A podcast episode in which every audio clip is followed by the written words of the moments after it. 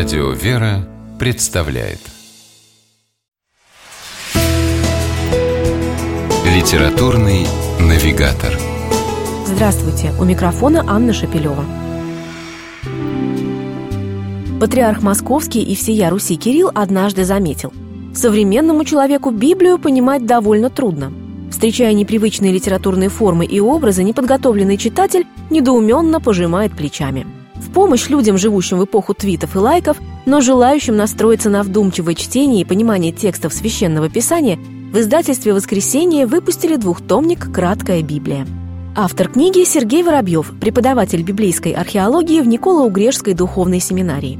Простым и увлекательным, а главное современным языком он излагает основные события Ветхого и Нового Завета, попутно поясняя их исторический и богословский контекст – первом томе «Ветхозаветные события» автор не просто представляет обзорные сведения о времени с момента сотворения мира и до Рождества Христова, но разворачивает панораму священной истории в ее главном контексте взаимоотношений людей с Богом.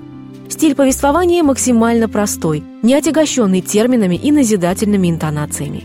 Как специалист по библейской археологии Сергей Воробьев сопровождает многие эпизоды священной истории сведениями о научных открытиях, подтверждающих подлинность описанных событий.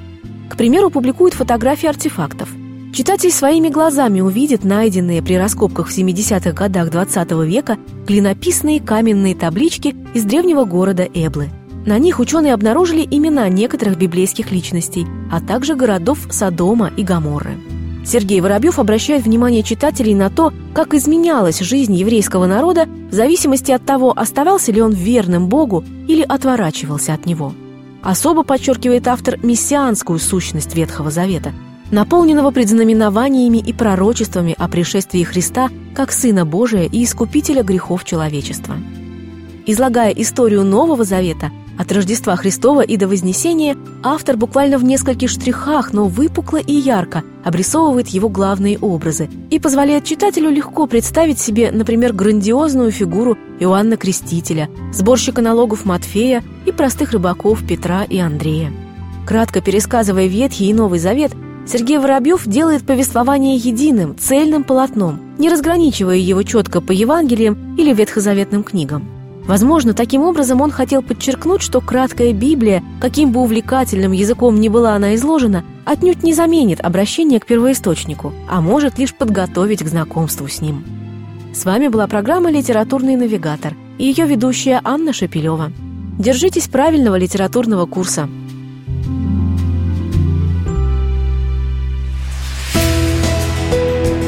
«Литературный навигатор»